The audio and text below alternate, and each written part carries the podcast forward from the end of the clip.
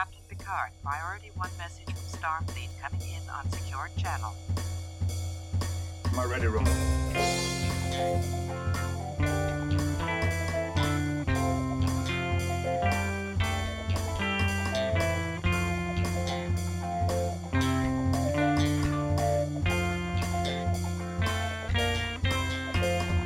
Hello and welcome to the Readier Room, the most handsome and longest running Star Trek The Next Generation rewatch podcast. My name is Mitchell Mells, Chief Consultant of Services at Paramount, and alongside my partner Brandon Hobbs every week, we're bringing you behind the scenes lore of what really happened behind the camera on the set of The Next Generation of Star Trek. Brandon, how are we doing today? Are you ready to bring the lore and the hot stories and the hot sauce?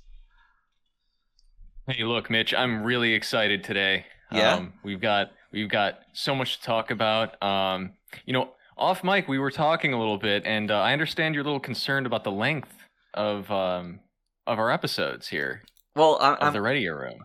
I'm only concerned insofar as the fans are concerned. We get a lot of fan Mhm. mail, um, sometimes fan uh, messages on the gram, sometimes literal mail, and uh, people are a little concerned. If I if I'm being honest, and I what what podcast host would I be if I was not also concerned for their concerns?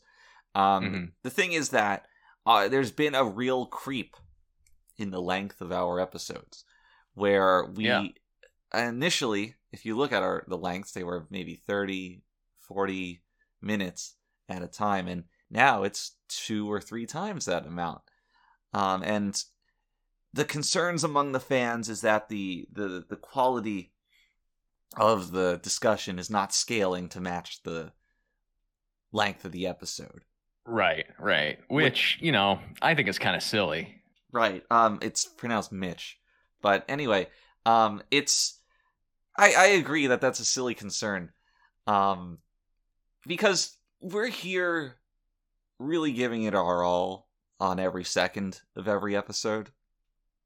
At the beginning, Mhm.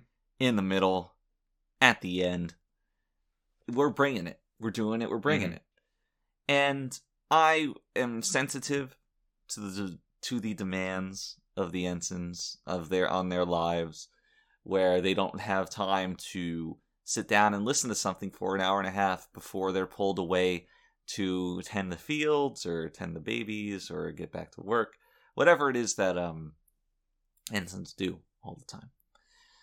And that's okay. However, I will not bow to the demands of terrorists, and the Readier Room will not negotiate on such matters. The show will be over when it's over, Yeah, and not a Yeah, moment I- beforehand. I think uh, I can speak for both of us when I say you know we'll keep it in mind, but um, you know we're we're we're gonna make the show as long as it needs to be. Um, The- and Hmm. with that said, what did you have for dinner last night? Oh, that's a good question. So last night I have really been into these chicken sandwiches recently. Um, Mm-hmm. the, the same place that sells a mean spicy chicken sandwich sells a mean um a Korean barbecue chicken sandwich. Uh, Mm-hmm. what's the name of that sauce with the silly name? Well, uh, oof. I almost said bulgogi, but that's something complete. It's it's Korean, right? Yeah, it's like I'm, nan- I'm correct nan- that nanyamu, something like that. you- yeah, have you heard something of like this? that. Yeah, I know what it is. Yeah, It's spicy. it's spicy and they sell it in a pita instead of a Yeah. bun. All right. Yeah. And I I'm so beside myself, paralyzed by my decision that I just end up buying both. And, Now, uh, is this the chicken place that recognizes you as Mitch from the Readier Room? no, no, that's a different chicken place. That chicken place Oh, okay. doesn't sell sandwiches; they sell loose chicken. Um, Gotcha. Oof, loose chicken, huh? yeah, In this day and age?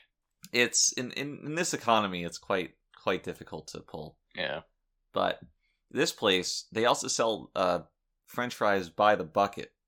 Like that's their serving size. Okay. bucket. Okay. So what I do is I sit down with my massive girth and uh, bite into two or three sandwiches that I bought and shove my hand into my bucket of potatoes and um, Mm. and go ham. That was my dinner last night, and um, it'll probably be my lunch and my dinner today too. Mm. What about you? Well, first of all, I'd like to say you sound like a great Trek fan. Thank you. Um, I've been I've been uh, kind of liking these these poke bowls recently. A poke bowl. Now, what is that? A poke bowl. It's like a it's like a, a a sushi bowl or something with some from some fish in it. okay, what kind of fish? Some Like rice. goldfish? I don't know. They're all uh it's all raw, so I can't really tell the difference. Okay, okay. You know, you get your your pink fish, your slightly more pink fish. Now, I- saw this episode of The Simpsons one time, several decades ago, where one of the principal characters, the protagonist, ate um, some kind of raw fish, which turned out to be poisonous. Is Mhm. is that true? Um yes, actually, if you ever go to a Japanese restaurant and order the the fugu, Okay. um also known as the blowfish, ah, um you have a I would say 50% chance of dying. now is was that in your poke bowl? No, no, I make sure to never get that. Hmm. It's dangerous. Well, you never were much of a gambler. right. I like to play it safe. Hmm. So how was the poke bowl? It was good. Would you recommend? It was good. Um, yeah, yeah, I suppose. It's no, it's no chicken sandwich. It's no chicken sandwich, no spicy chicken sandwich. Yeah. Um, I've always wanted, I've always thought about spicy sushi as a concept. Um, ways to They do, they do do that. how do they, how do they do that? Well, I mean, I know like the the American style does the spicy mayo. Yeah, but that sounds kind of gross. No, it's good. I mean, more of like a dry rub, maybe on the sushi. That's disgusting. um, I've I've always thought of um, actually doing a an overnight camping in the parking lot of the Poke Bowl restaurant okay.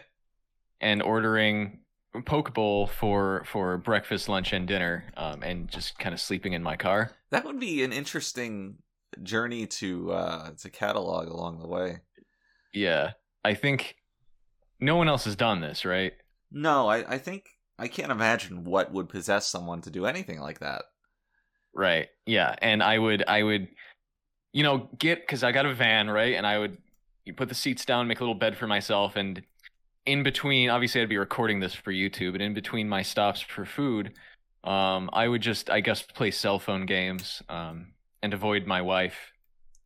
You know. Right. It, it well, it takes a lot to um, you know, just want to spend a night willingly in your car and eat fast Mm. food or or low grade restaurant food. you do have to wonder what kind of person you've become. Right. Um, I at least it would be worth the minimal YouTube exposure I'm sure you would get. Yeah, and I think it's a great pivot away from comedy sketches. Right. Indeed. Yeah. It's it's you don't really have to think about anything. You just have to order some food and eat it. It's, Now- it's kind of the natural evolution of entertainment. Is there any cheese in the poke bowl? There can be. Well, I was thinking that um, if if there was, what you could do is take it and and elongate it so that the camera could see that there is cheese inside of your dish. Mm-hmm. And Elongate it, yeah, like with my mouth, yeah, maybe one like pulling hand, it away. one hand on the cheese, one mouth on the the other end of the cheese, and you like you do Right. and then you shout cheese elongation, and um, you know, it kind of becomes a, a a thing for your channel. Cheese elongation. Okay, Yeah, I'm liking this idea. I don't think anyone's ever elongated cheese, no, at least not on camera. Certainly not. Um, they uh, they they've made more compact cheese. Have you ever seen those cheese sticks at the store? It's like just a a chunk of cheese in a plastic hmm single. Mhm. Yeah, and uh, you Now, can't did, pull did the guy with the uh, did the guy with the you know the guy who crushes things? Did he ever crush cheese? Um, Mr. Crusher? No. Um, he wasn't really on the show that much. It was more focused on um, Beverly and Wesley. Right, right. Okay. I guess that's true. I I know in the EU, um, the Apocrypha, that there was a lot more of that. I'm not that so intimately familiar, so I'm not going to say no, but Mhm. I, I'm I don't think so. Well, I guess that'll be my job in the future um, to explore that. Mm, mm. Filling a niche, Yeah, a niche, as uh, as they say. as as one should say. Indeed, indeed. Other things one should say is that I have an email for you at the Ready Room people, and there's one person from Indiana named Chet who said as much this past week. He wrote in for our question of the week. Heyo. Um, Hmm. Question of the week says, "Bonjour, admirals." Uh, for these from French Indiana, the French Quarter. Um, ah, uh, uh, of the men in Star Trek TNG, who do you think is the most attractive? Thank you for everything you do and you don't do. And you're welcome, chat, on both accounts. So, this is a good question. Obviously, there's a lot of beautiful people on uh, Star Trek Next Generation, and they all just so happen to be men. So, how would we rank those? Or a loose ranking? okay. Um, well, I'm gonna guess that since we're at the point we're at and Yar is gone, we're gonna we're gonna count that character out, right? Yeah, it's not condu- uh, conducive to the conversation. Right. Um. Well, I mean, I- I'm just gonna say it.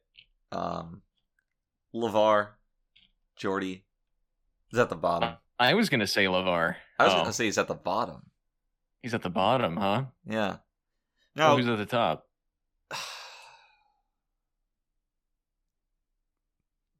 Ah, I'm torn, and it's not who you think it is.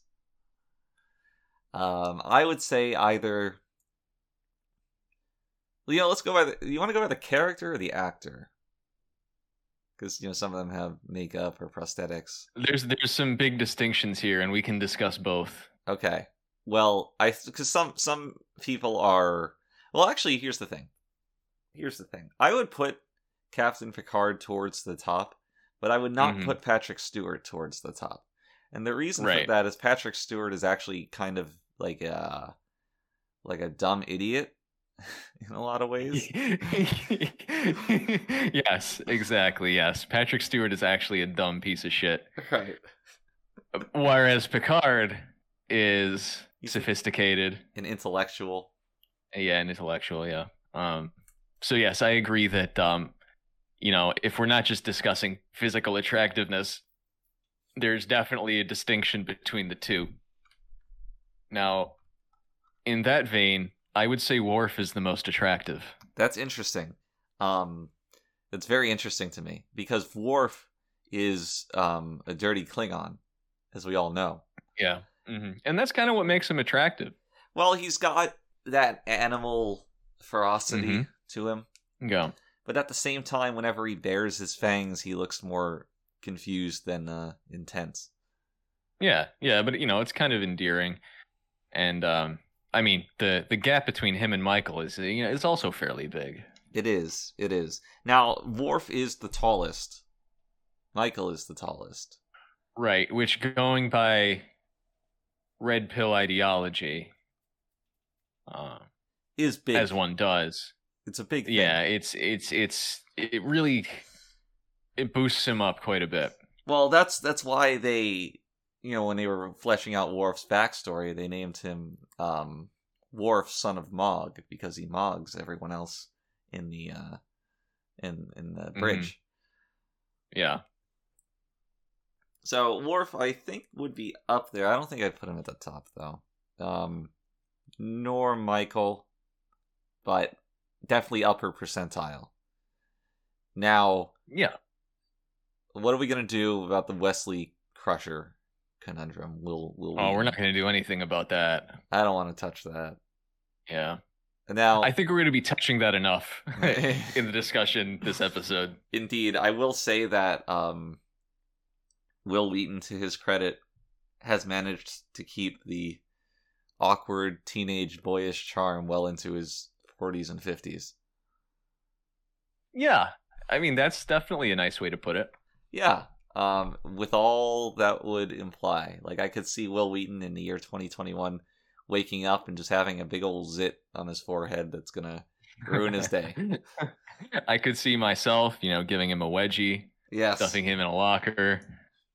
I could see him speaking at the the eulogy of his lifelong friend's funer- funeral because you know they're old now and he's dead, and his voice just cracks in uh, the teenage way. Yeah. Um. So I think that speaks for itself. Indeed. So I still haven't heard who's at the top of your list. Uh, you know, I was waffling on Patrick, but I, if we're going by the characters, I'm gonna say Data. Hmm. Yes, Data is No. he's um. I don't really know how to describe it or why, because he's you know this cold, inhuman piece of machinery, and he's objectively not just physically the most attractive. But there's something about Data that is just so um silly and yet charming. Mm-hmm, mm-hmm. Well, you know what? He also has kind of almost an unintentional uh, set of dark triad personality traits. Oh, you'll you'll have to Because explain of this his- to me. Well, you know, his he's only two years old, right, Right. or something, and um, you know, he he lacks a lot of knowledge about human emotion. So often he comes off as cold and uncaring, Hmm. and um, you know, women like that. We like that. Yeah, yeah. We like that. And we like that. and um, you know, uh, narcissistic. You know, he'll he'll take take control of conversations and kind of just, just butt his way into them, and he won't stop talking. Hmm. Is there a third one that completes this triad? I forget. I'm sure there is based on the name. Yeah, it's it's there somewhere, but Well, if I put Data as my number one, who would you put as your number one? uh, Worf.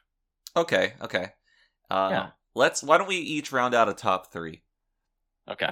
Okay, so I'm gonna say Data is number one, um, Picard is number two, and it's either Riker or Worf. Uh, Gotta I'll say pick one. I'll say Worf. I'll say Worf. Okay. That I would go Worf, Riker, Picard. I buy that. I mean, I don't, I don't know about, I don't know how to feel about Riker. His look of intensity, his look, the Riker look, is too, it's too strange, it's too off-putting, and I can't. I imagine that any situation you're ever intimately in with him, he would break it out, and you know, I don't want to, you know, turn around and see that look in a moment of of uh passion.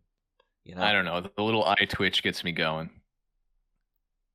you know, imagine Riker cupping your face, um, may- maybe in bed, maybe uh, during a romantic getaway, maybe at the at the dinner table at a candlelit affair, and he busts out that look. Like, nah, hmm I- I'm not into that.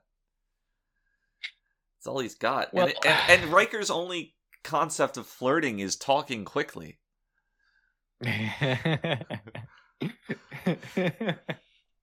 uh, shooting off one-liners in quick succession until one of them sticks. The shotgun approach. Yeah, yeah, which I can respect. Can you? Yeah, yeah, you gotta shoot your shot. I mean, it's a numbers game, is what they say. Riker shooting his shot is like the three point contests in the NBA where they have the whole um, barrel of balls to just pull from and shoot endlessly. Mm-hmm, mm-hmm. Well, hey, look, we're just gonna have to agree to disagree here. I guess we will. Otherwise, um, we're never to be able to get this show off the fucking ground. That's true. So, chat, great question. Um, I'm curious to hear all of our ensigns rankings on the most attractive men on the Enterprise. Be sure to tweet at us with your personal top three. Um, not so interested in the women, but very Yeah. very excited to see your opinions on the men.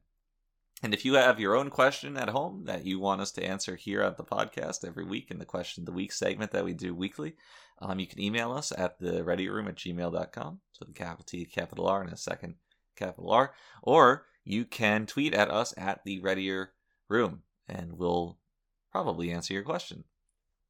So Most likely. most likely, yeah, if we feel like it.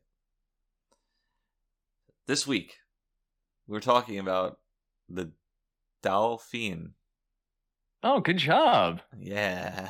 Wow. I didn't know you knew French, Mitch. well, I um I just like Chet, I I I lived in the French quarter of my hometown for um quite some time. hmm Yeah, um French Trenton. And you pick it up quite quite quite easily. Yeah. Um, nice seeing some French representation. As if we didn't get enough of it with Picard in season one. Indeed, a, a, a thread Um, they've thoroughly abandoned in season two. Yeah, yeah, but uh, it's it's nice nice to see someone's love of of the French language come back again. Um, I have to say, this episode was uh, was kind of a happy accident, wouldn't you say? Um, no. Uh, Uh, maybe an unhappy accident. maybe maybe elaborate on that. Well, so um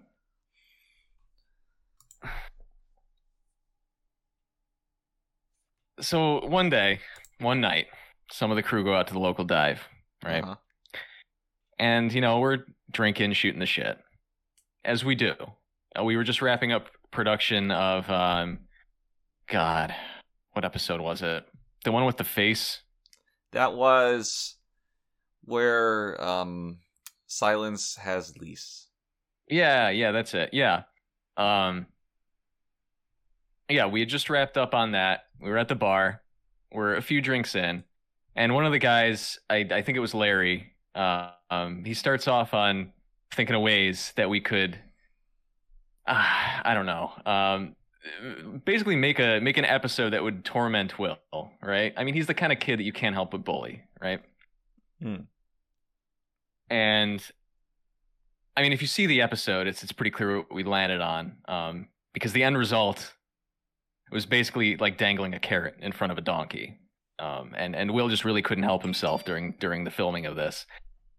And um, the the the kiss scene with Jaime um, was was literally just just put into the episode to to kind of get him going, you know.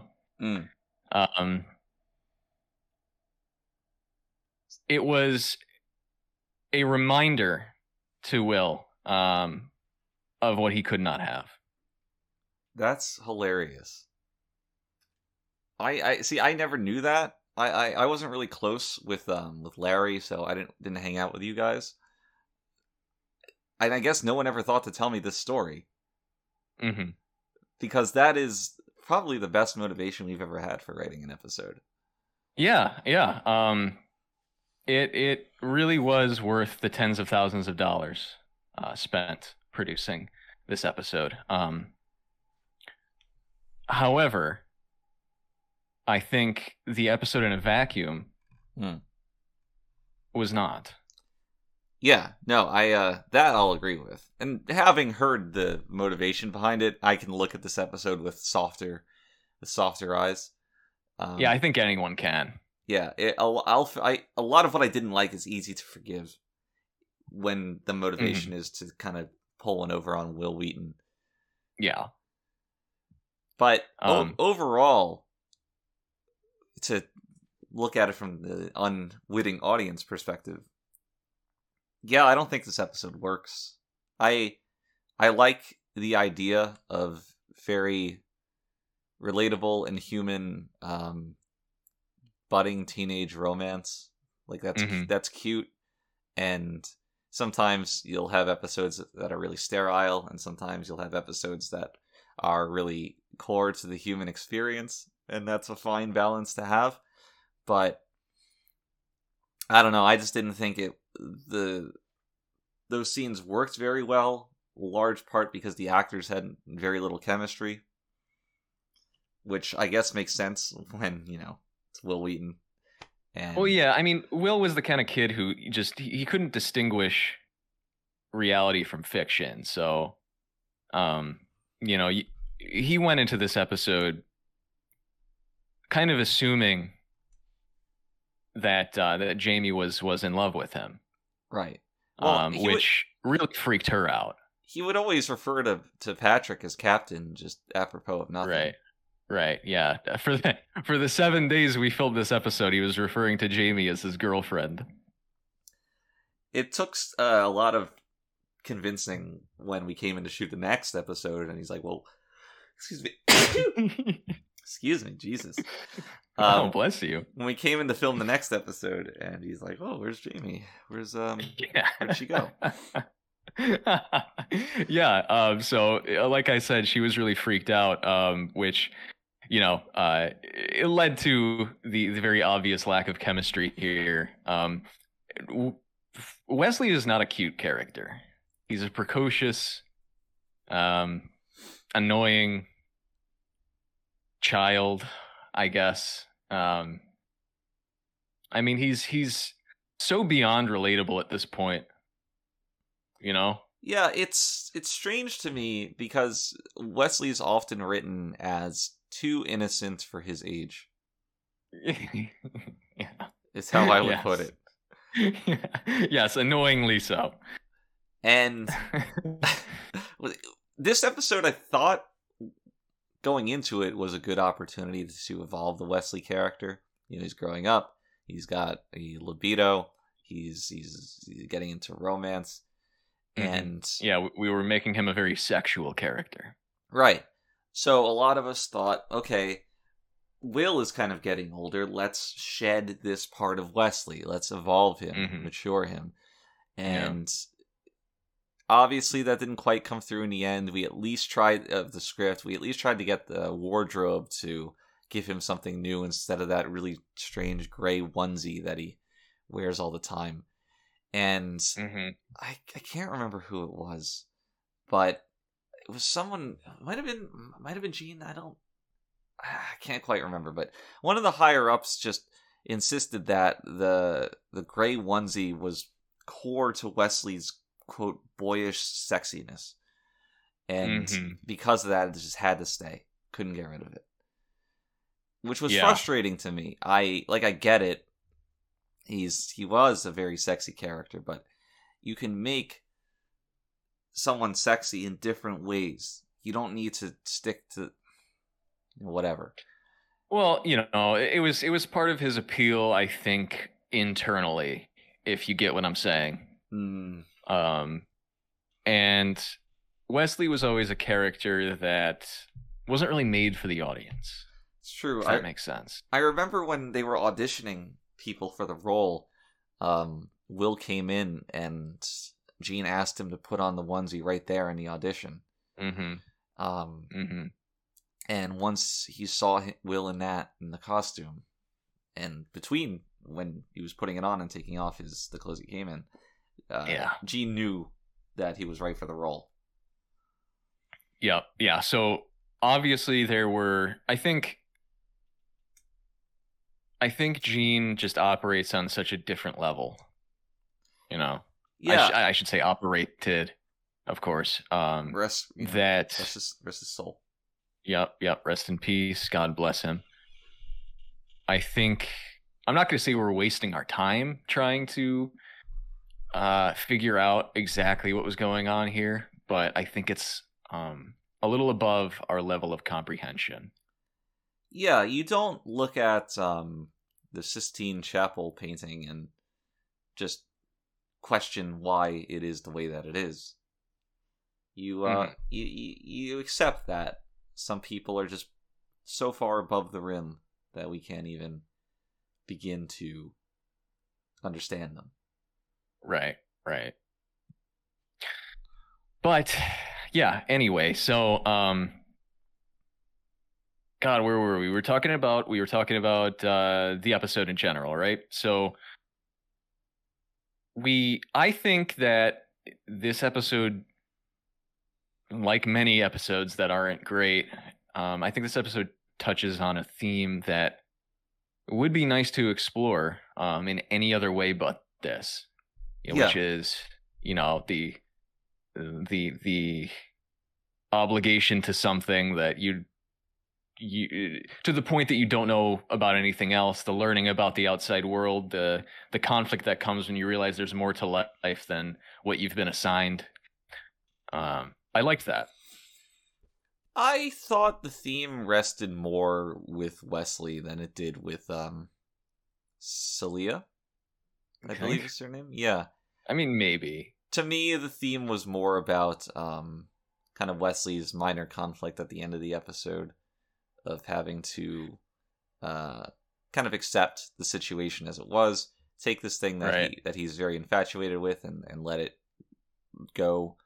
Um Well, that that was supposed to be um, at the end of the day, um, kind of a trans allegory when he realizes that um, she's not who she says she is, you know, and sh he's he sees kind of behind the curtain.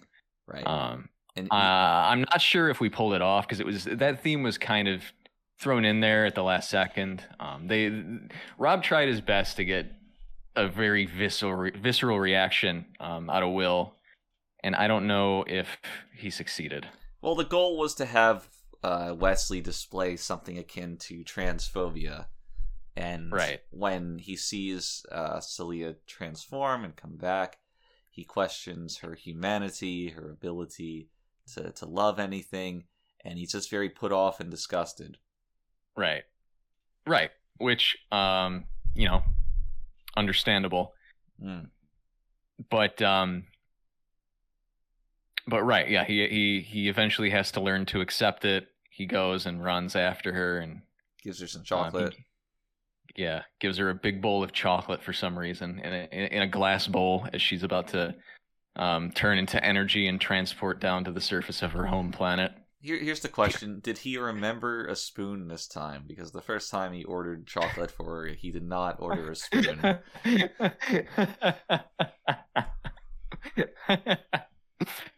I'm glad I'm not the only one who is very put off by that. yeah, he takes out the replicator, holds it up to her. He's like, "What, what the fuck you want me to do with this? There's no spoon." Doesn't the replicator usually come with utensils whenever they replicate something? I hope it does, and you're not just ordering it all the time. Like, computer, give me some uh, targ and a fork and a knife. Right. Like do they keep spoons in the in the drawer somewhere? That's that's a question for the the comic ar- uh, authors. Right. It is. Um actually yes. I I will be on the lookout for that in my explorations of the comics. Maybe we can get one of the comic authors to come on the show. Yeah, I mean they probably aren't really doing anything. No, I mean comics have been dead for how many years now? So They they are um they are kind of in a bad spot right now with the the manga um coming up. Well, I mean, after um, they switched the manga market to be written exclusively by forward-thinking progressive women, there there was nothing that the U.S. comics market could do to keep up. Mhm. Mhm. Yeah, I mean it's uh it's what people want to see. Mm, mm. And you know, if if you don't like that, you're a bigot. Uh, It's just it's as simple as that. You just have to listen to the market, and Mhm. if the audi- if market they're putting their dollars behind this this progressive uh, trend in in manga, then obviously it's what they want. Yeah, and I mean, you know, they are doing, you know, what I think is smart and what we do is we we go to Twitter and we you know, see who's who's adding us, right? Yeah. Who's in our in our tweets and our threads and our DMs and we we listen to every single one of them. You know, we we reshape our our entire show based on what they want. You know, it's it's just a smart business decision. We give a voice to the voiceless. hmm I think we're doing a great job. Now, Brandon, I got three words for you: hmm Star Trek manga. Oh, It's a billion dollar Wow. idea. now we have some contacts over in Japan. Indeed. We can we could get the feelers out, get it get it going. Mm-hmm. Mm-hmm. I'm in. I'm in. That's Now- great. A quick aside: if if there was to be a Star Trek manga, who would you want it to focus on? Any one character? Um, I think it's a perfect fit for Barclay. That's perfect. You know, effete, um, useless, disgusting, Passive. perverted. Yeah. Um, the perfect, relatable character for the Japanese market. I'm in. I'm in. Mm-hmm. hmm He's a little tall, but you know, we can uh we can work with But he it. is balding. But he is balding. He's talding.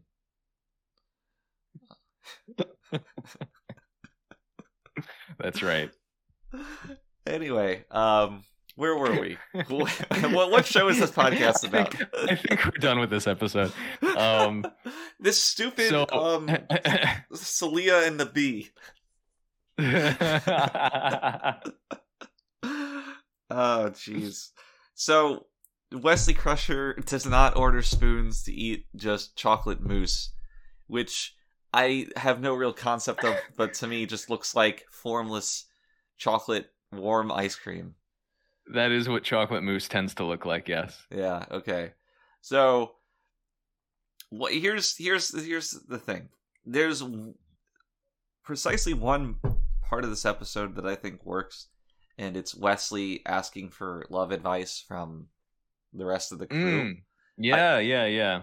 I thought that those scenes in in general were pretty cute, pretty funny, and um, they were part of a series in across several episodes of smaller crew to crew non work interactions that that work really well. Sure. Sure. I mean, um, yeah. Yeah. I guess. I guess it was good. It was fine. I liked it. I was. I was disappointed we didn't get to hear Geordi's uh, advice, but he kind of just told Wesley to fuck off. Let's think Geordi's all business. Yeah. Um, oh, yeah. He is. Um. n- You know, not that he would have been able to give any good advice anyway, considering he goes and has a relationship with a hologram later on. Indeed. But um. But he, he got he got advice from from Riker. He got advice from from Worf, right?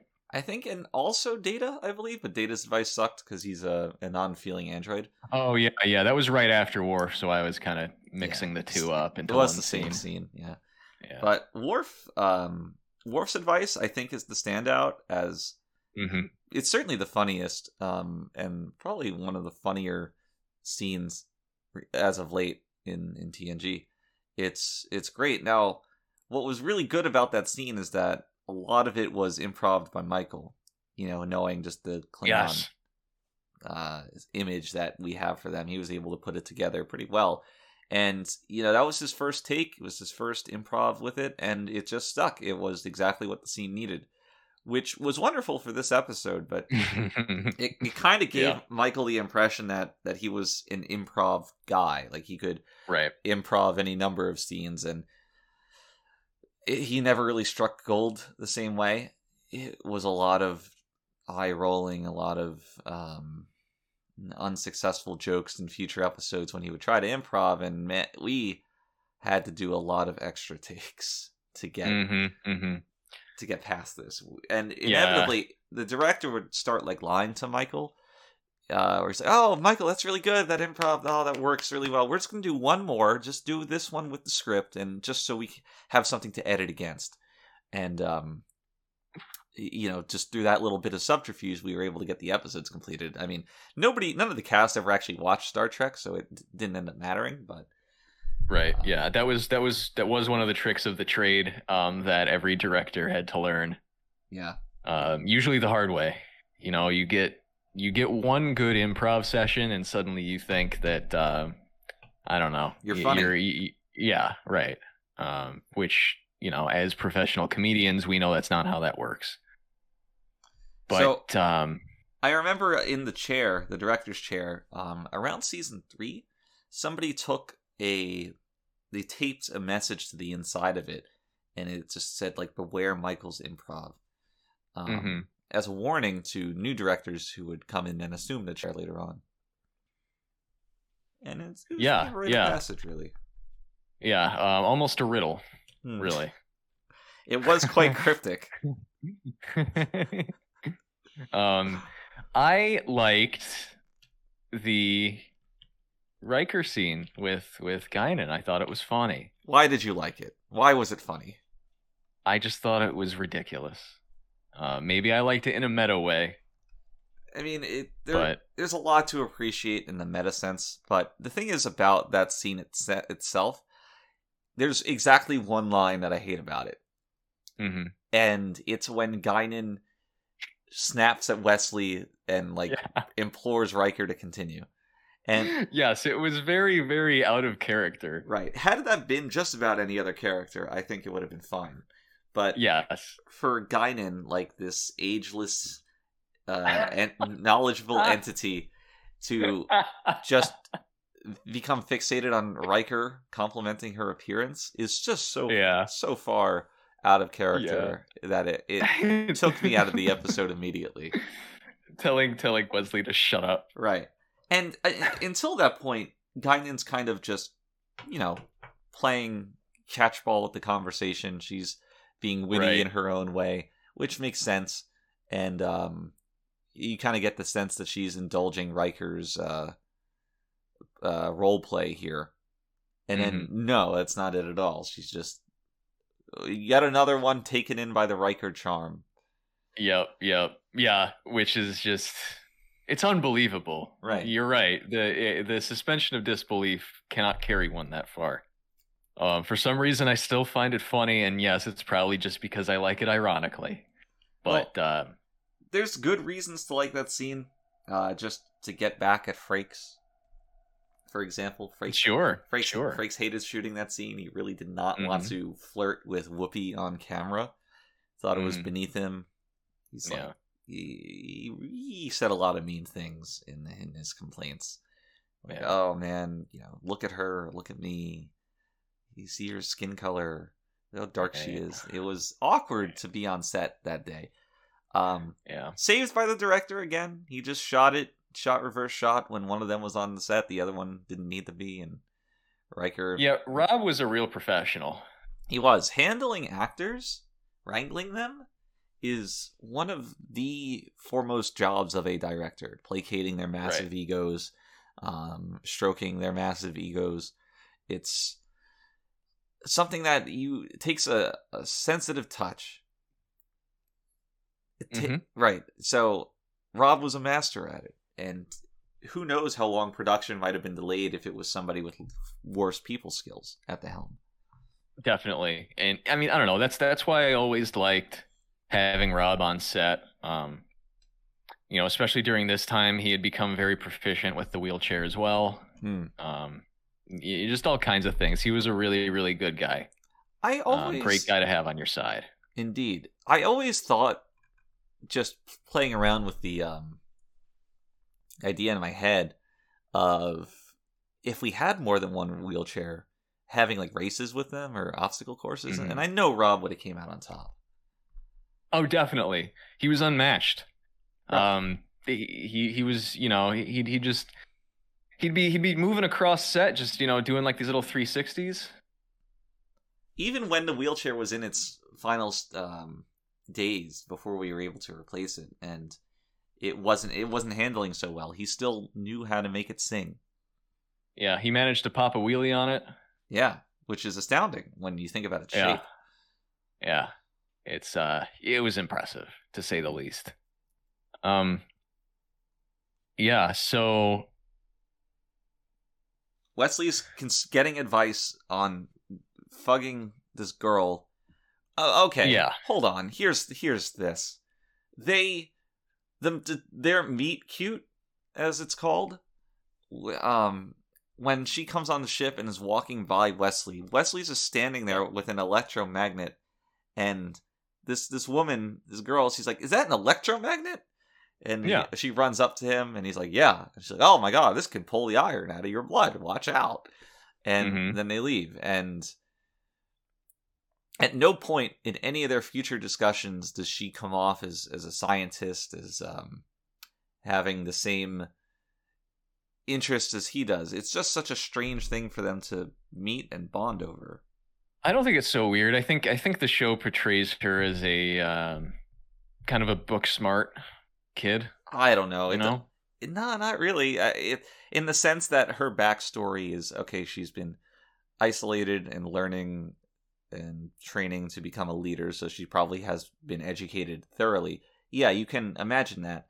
But her um, on screen, she's never portrayed as being knowledge seeking or particularly clever. Well, that's not true. It's she's very portrayed as being curious about lots of things, and it's it's not too surprising that her curiosity for magnets would lead her to, say, reading a Wikipedia article about the statistics of um, magnet-related things. Um, you know, despite not working on them or I'm not as or whatever. I'm not nearly as sold on this as you are. When I saw that scene, I thought it was very strange, and I never got the sense over the rest of the episode that oh yeah, this is just her. This is her personality.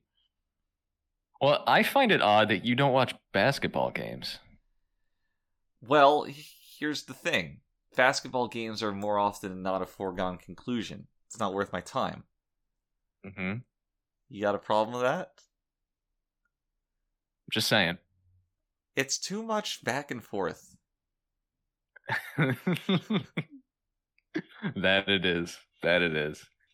Um, no, I, I guess I disagree with you pretty fundamentally there. I think it was fine, but Well, Um, I have a pretty not strong, but my in- my opinion of that character, Salia, trends towards negative more than positive. I trend towards ambivalent or not caring at all. Really.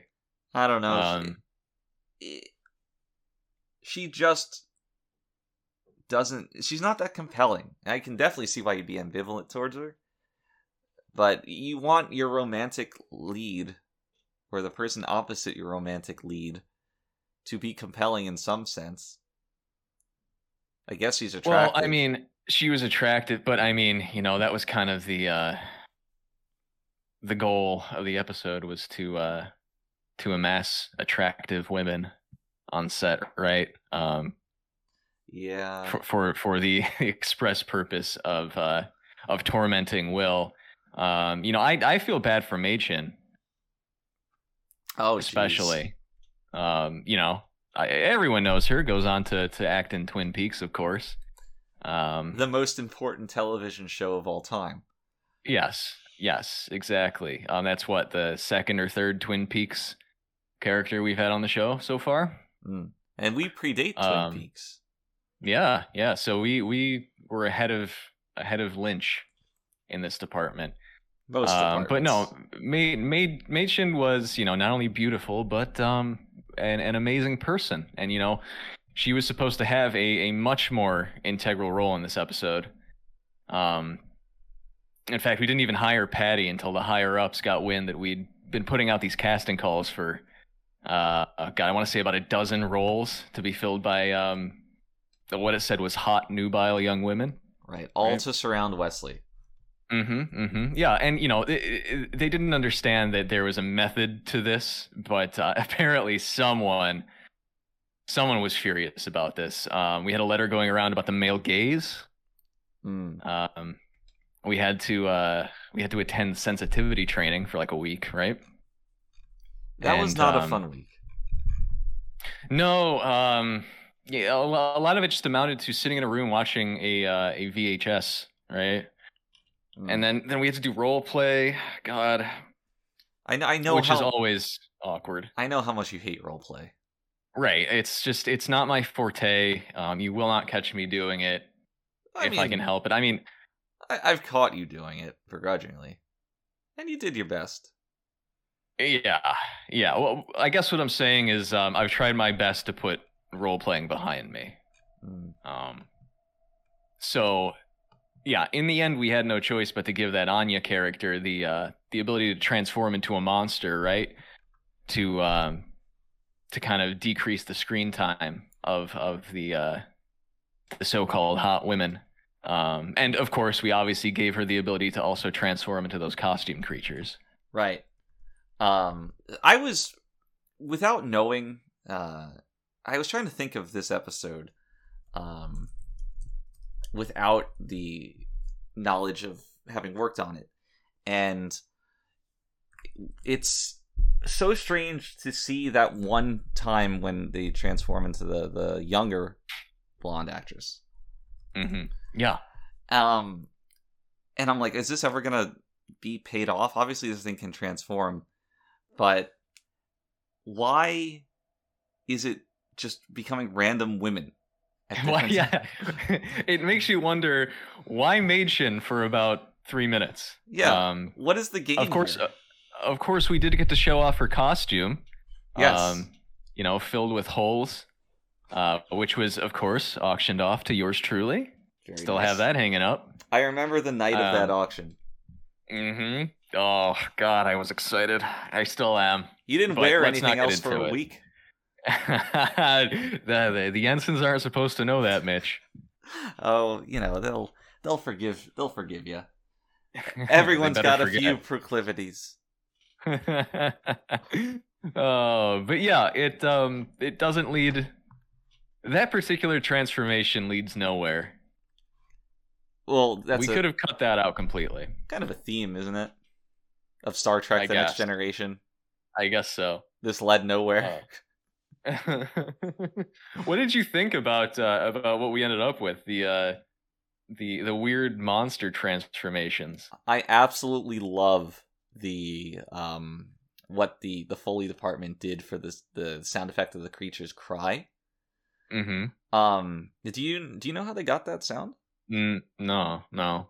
Okay, so what they did was they took like a piano bow. Uh, not a piano bow, a violin bow. You don't play a piano with Yeah. a bow. That's ridiculous. They took a violin bow, and they made what they made like one of those old southern bluegrass band instruments where you take like a stick and put it in a metal tub and attach Yeah. like a yeah. And the thing is, they made the metal tub so large and filled it halfway up with this solution of it was salt water with a little bit of gelatin to give it like the right density inside of it. And by drawing the bow across the the string there, it created this like otherworldly sound. You take Yeah. that, reverse it, slow it down a little bit, and then layer it on top of itself, and that's how you get the cry that we have in the show. And it's Wow. phenomenal to me because that cry, I was just entranced by it. I thought it was great. Um, Mhm. It was the amount of times it was played and in the succession that it was was a little bit silly, but the if the noise itself, the effect itself, I thought was top notch. Yeah, that's really exciting. That's uh, I I had no idea. Yeah, foleying is a crazy, crazy art form, hmm and it's one that nobody cares about.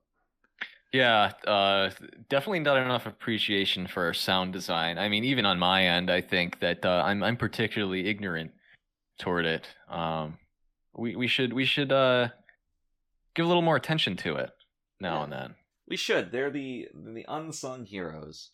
hmm Definitely. Well, we're the unsung Uh. heroes, but they're they're also heroes. We're all heroes.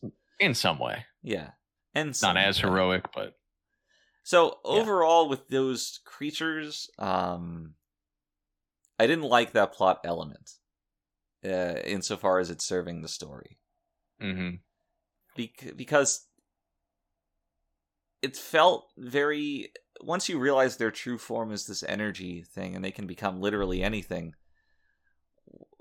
Becoming the monsters that they did feels kind of arbitrary. yeah, and I don't know. It feels primitive. it does feel primitive, doesn't it? It like becoming the small, cute version of it was also Yeah, Weird. what was that? It- Why? to me. It just it infantilizes the uh, the the Salia character. Where it's- okay, um, it's a small, cute, furry thing, and I guess um this energy being also finds that comforting. Yeah, right, right, right. Um, it makes you wonder what they looked like down on the on the planet they were they were hiding in or whatever. Right. It's I don't know, it's so strange to me. I never really felt a sense of danger with it all when maybe you weren't supposed to, but there's this minor confrontation bet- between the caretaker, governess, whatever, and Worf. hmm And the thing, it flies off the handle. It's like, oh, kill that sick man. Becomes a terrible monster. Worf confronts it. It gets like in a locked stalemate with Worf. Picard tells it to calm down, and then it does. Right. And it's like, Right. what? What? What? Yeah. Every interaction is I could kill you, and then um, the uh, her her conversation partner just says, "No, you won't," and then she goes back to her room. Right. Go to your room. Um, yeah, I'm not quite sure what the uh, why that's there when the main conflict is more about Salia's sense of responsibility. You know, what, Yeah, which could have easily been like we didn't need any of this this physicality or anything like that. Just make it a story about a kid who has a responsibility, her caretaker who um, you know, strictly wants her to adhere to this responsibility. You know, find something that can, you know, drive the crew into the middle of this conflict. And it's it's interesting enough. You don't need to make them turn into monsters. Well, the easiest way to get the crew in the middle of it is Wesley. Um, Wesley takes her to the holodeck. Let's say she's missing for a longer period of time. Uh, the caretaker comes to the bridge. She's like, "Where is Salia?" Bridge says, "Oh, I'm not sure." Oh, by the way, where's Wesley? Oh my God, Wesley's also missing. Now it's our responsibility too. And Mhm. um, you know, they basically did the hints of that not fully because that wasn't the focus but there's a way to get everybody involved appropriately without driving the uh not the stakes but the circumstances up unnecessarily high Right, right. Yeah. and when, you, um, I when you're don't know. When you're making a more human story about uh, budding love or personal responsibility or whatever why turn it into a monster mash Yeah, that's it. I mean, they just they don't mesh together at all. Um, I mean, even just have an unrelated B plot or something to fill the time if you need to. yeah The the monster stuff was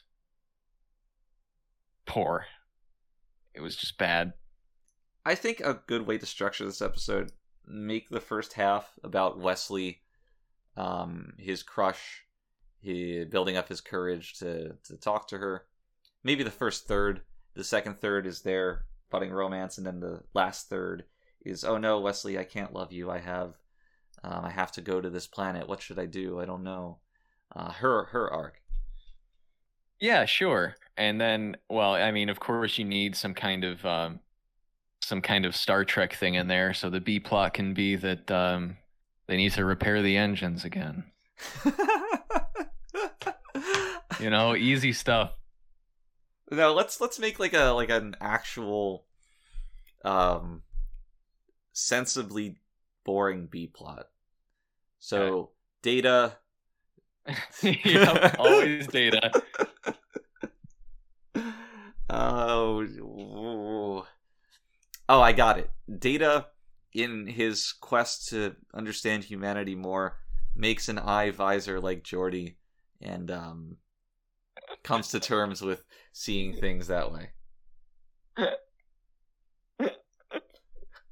Yeah, that's perfect. That sounds good to me.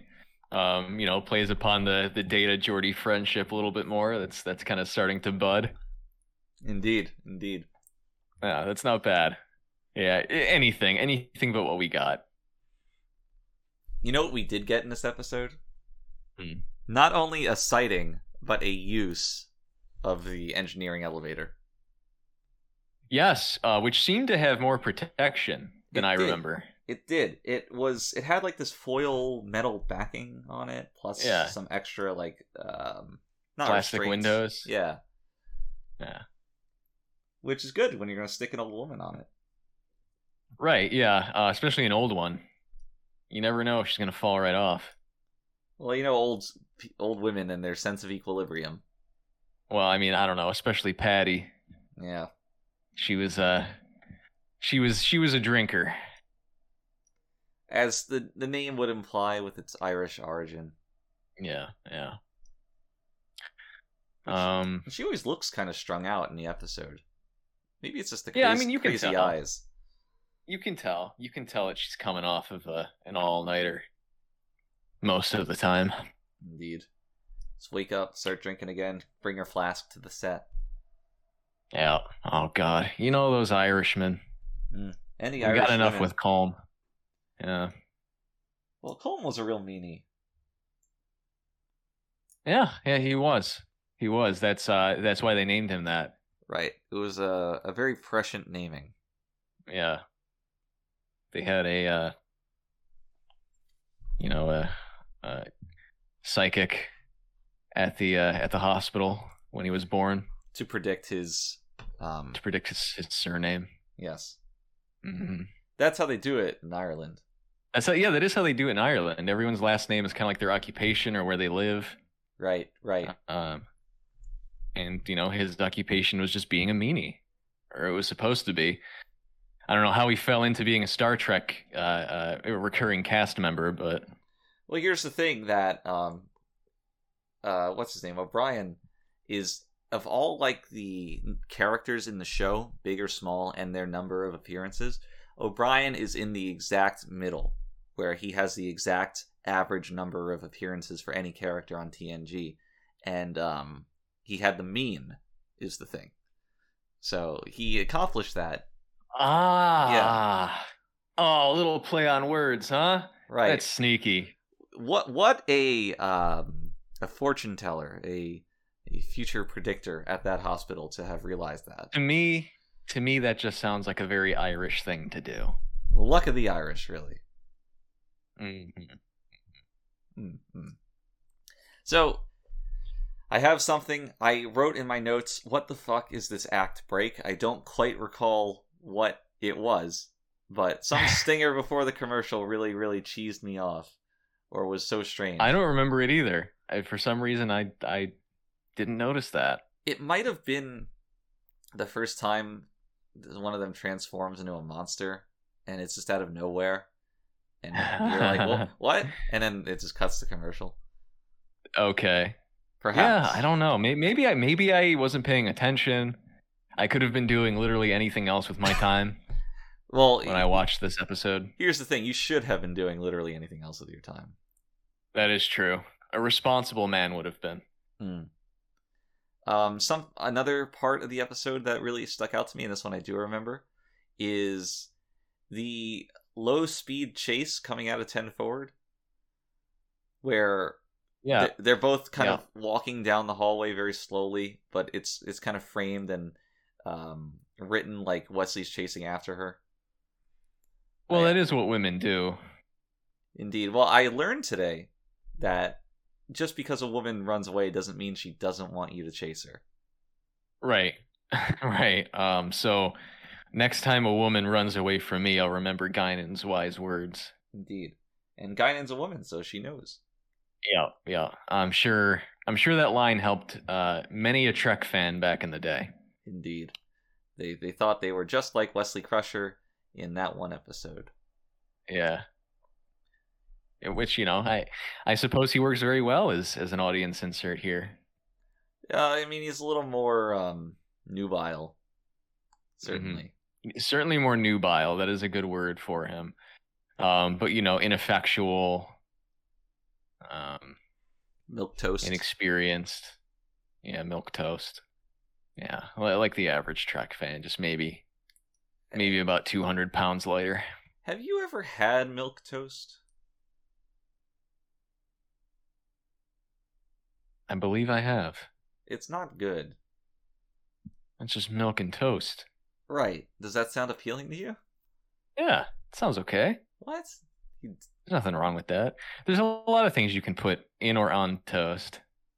Not milk. And not cinnamon either. I'm sick of pretending. You put butter on okay. toast. No. You put butter on toast. Why not milk? I don't put butter on toast. That's the thing. Well, that's just that's just weird. Do you To- put an egg on toast? No, toast is best when it's plain. This. We can't have this conversation, Mitch. Well, I know our ensigns are worried about our running time. That's nuts. That is nuts. No, it's Dry toast? yeah. Do you eat it with something else? No, maybe another piece this, of toast. This is this is your love for Kaiser rolls coming back in a different form. Yeah, here's the thing. I bread is its own reward. You don't need to dress it up with Condiments. Oh my god. Yeah, maybe if you're poor. Uh huh. Yeah, well, what do you want from me, man? What I is this, Aladdin? no, no. You know, it's just it's not always better to be more luxurious.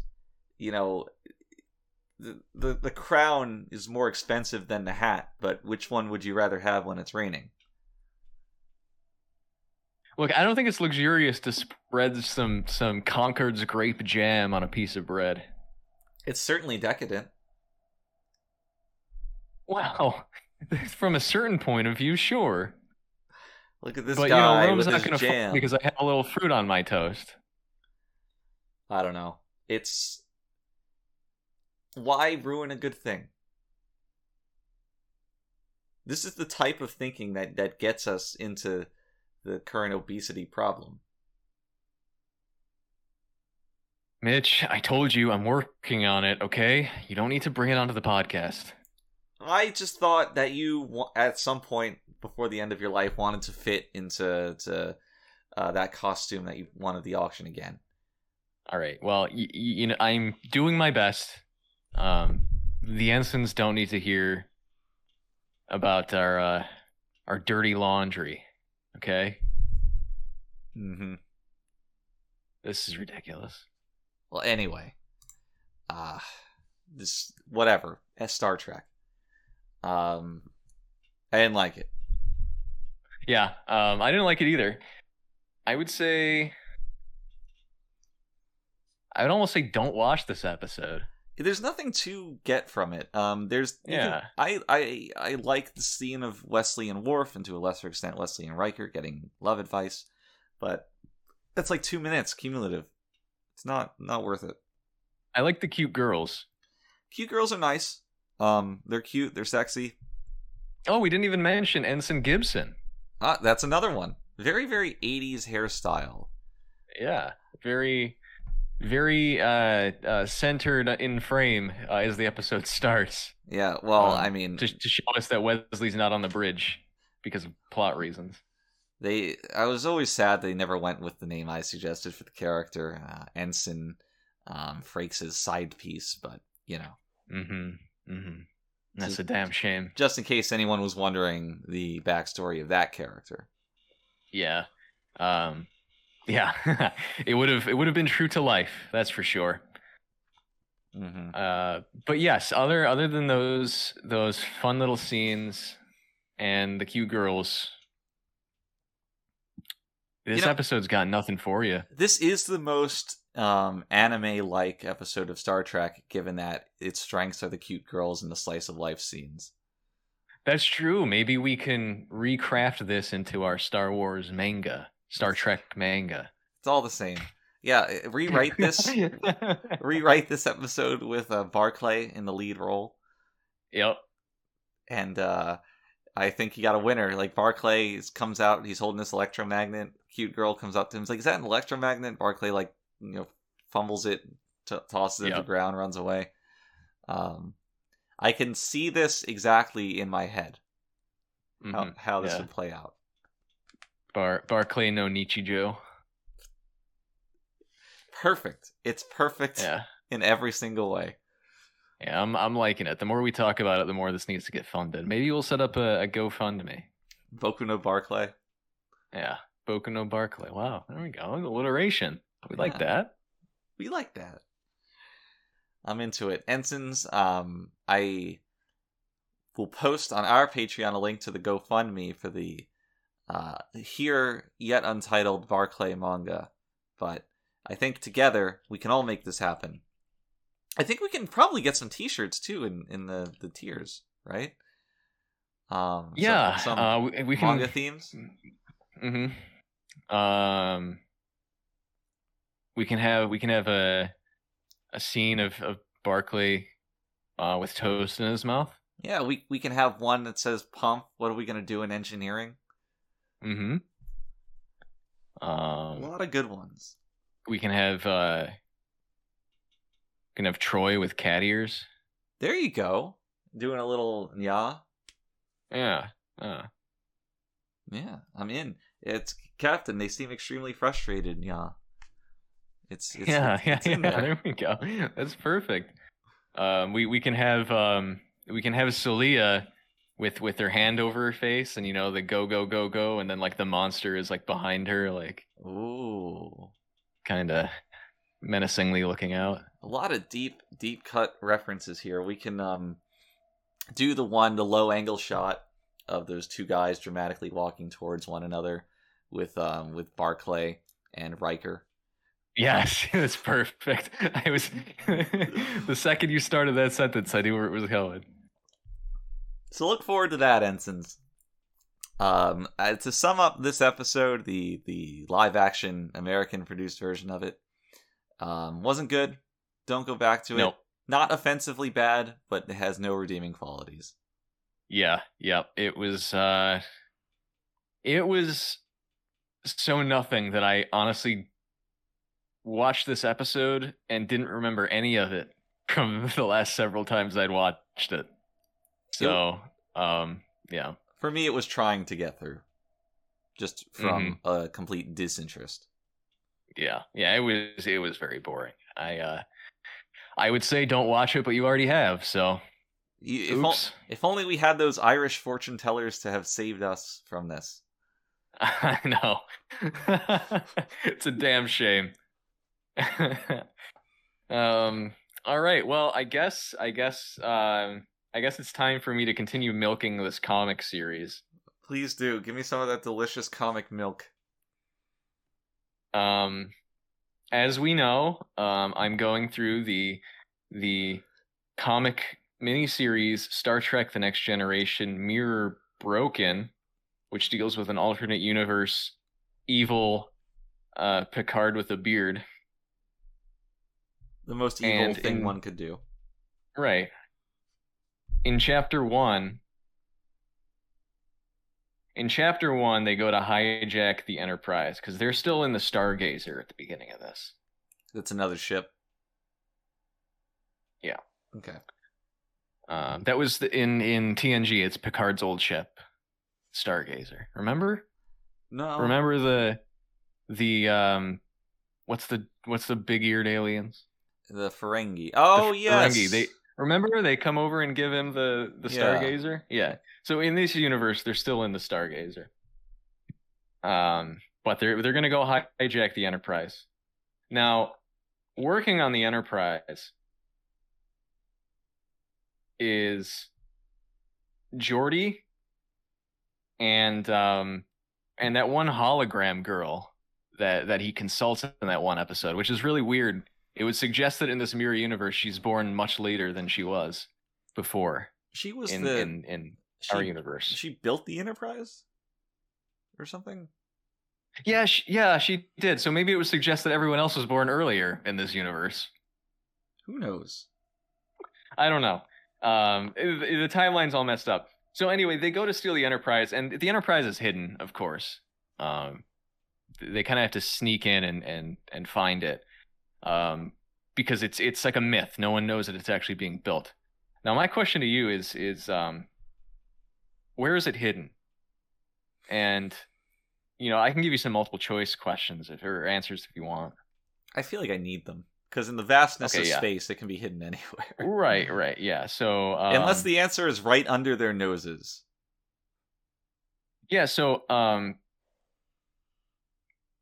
I believe we're on Mars here. Okay. Um has has the need for moms been filled in this timeline? I I would imagine it has not, um, considering it's an evil timeline. Oh, I. I would imagine there's a lot of motherlessness. Um I would imagine a, a certain website is uh, uh is really raking in the profits. Oof.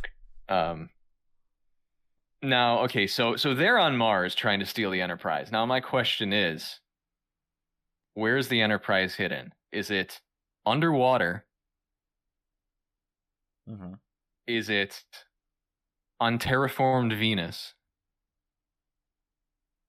Is it inside the uh, Empire's research headquarters? Or is it cloaked in the middle of the city for some reason? Okay. So I think that from a storytelling perspective, inside of the research uh, facility would be the most prime for storytelling. However, I don't think that that's what we're dealing with here. Um, I'm inclined to go with the option that includes for some reason, based based on the fact that this is a comic book, and it's most likely ridiculous.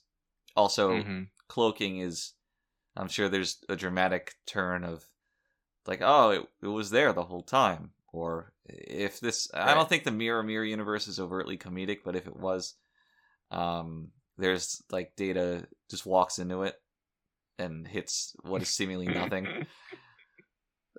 So I, I'm gonna go with cloaked in the middle of the city for some reason. Well, yeah, um, you know, if it's not overtly comedic, uh, comedic, um, Yeah, it is, it is said it comedic in like some way. um, it's definitely comedic because, uh, yeah, they they break into this this this research building or whatever, and they they find Geordi there, and they're like, "Yeah, we're gonna steal the Enterprise," and he just says, "You know, okay." Um, he, he tells them it's covered with a cloaking device, and he, he he just hands Picard some binoculars, and he he looks up in the sky, and it's literally just sitting there, like in the middle of a bunch of buildings. Oh, Um, which you know, I'm pretty sure flying cars exist in this universe, right? Yeah, you always see ships flying around in low atmosphere here, so you would think one of them would just run into it. or right. birds. Yeah, yeah, yeah. You would just see just see a bunch of dead birds in that kind of uh radius, I guess. Um Yeah, Hilarious. this this comic continues the uh the tried and true tradition of comics being absolutely stupid. Well, it continues the tradition of Star Trek being stupid, of comics being stupid. They're a match made in heaven. Um, Yeah. Until we get the manga, it's not going to have the uh, level of sophistication that uh, only Japanese art can attain. That's true. That's true. But once we do get there, once we do get there, I think the world's going to be a better place. I think the fandom's going to be a better place. Oh yeah, they'll love this. Yeah, they certainly will. Um, we should we should discuss the new Picard trailer next time. Oh yes, I mean a lot of work went into that. I was watching Twitter, the tweet storm with uh, bated breath. My bet, my breath was bated, and it's nice. I mean, it's always nice to see your your efforts come to fruition with the, with the public. Yeah, um, yeah, we do have a lot to talk about actually. That I'm surprised we didn't get to. Uh, Star Trek Day, of course. Yes, yes. Um, so we'll we'll have to make sure to uh, to to discuss that with the ensigns next time. Well, maybe we can have a little bit of a news roundup. Yeah. Yeah. Here's what's going on in the world of Trek. Mm-hmm. Well, that would be a fun little little segment. Look forward to it. And Yeah. until then, everybody, in our next news roundup of the Readier Room, I implore you to keep yours, keep yours, you and yours, and everyone stay ready. The troublesome little man child.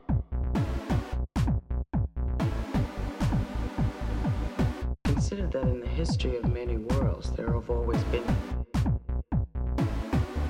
disposable creatures.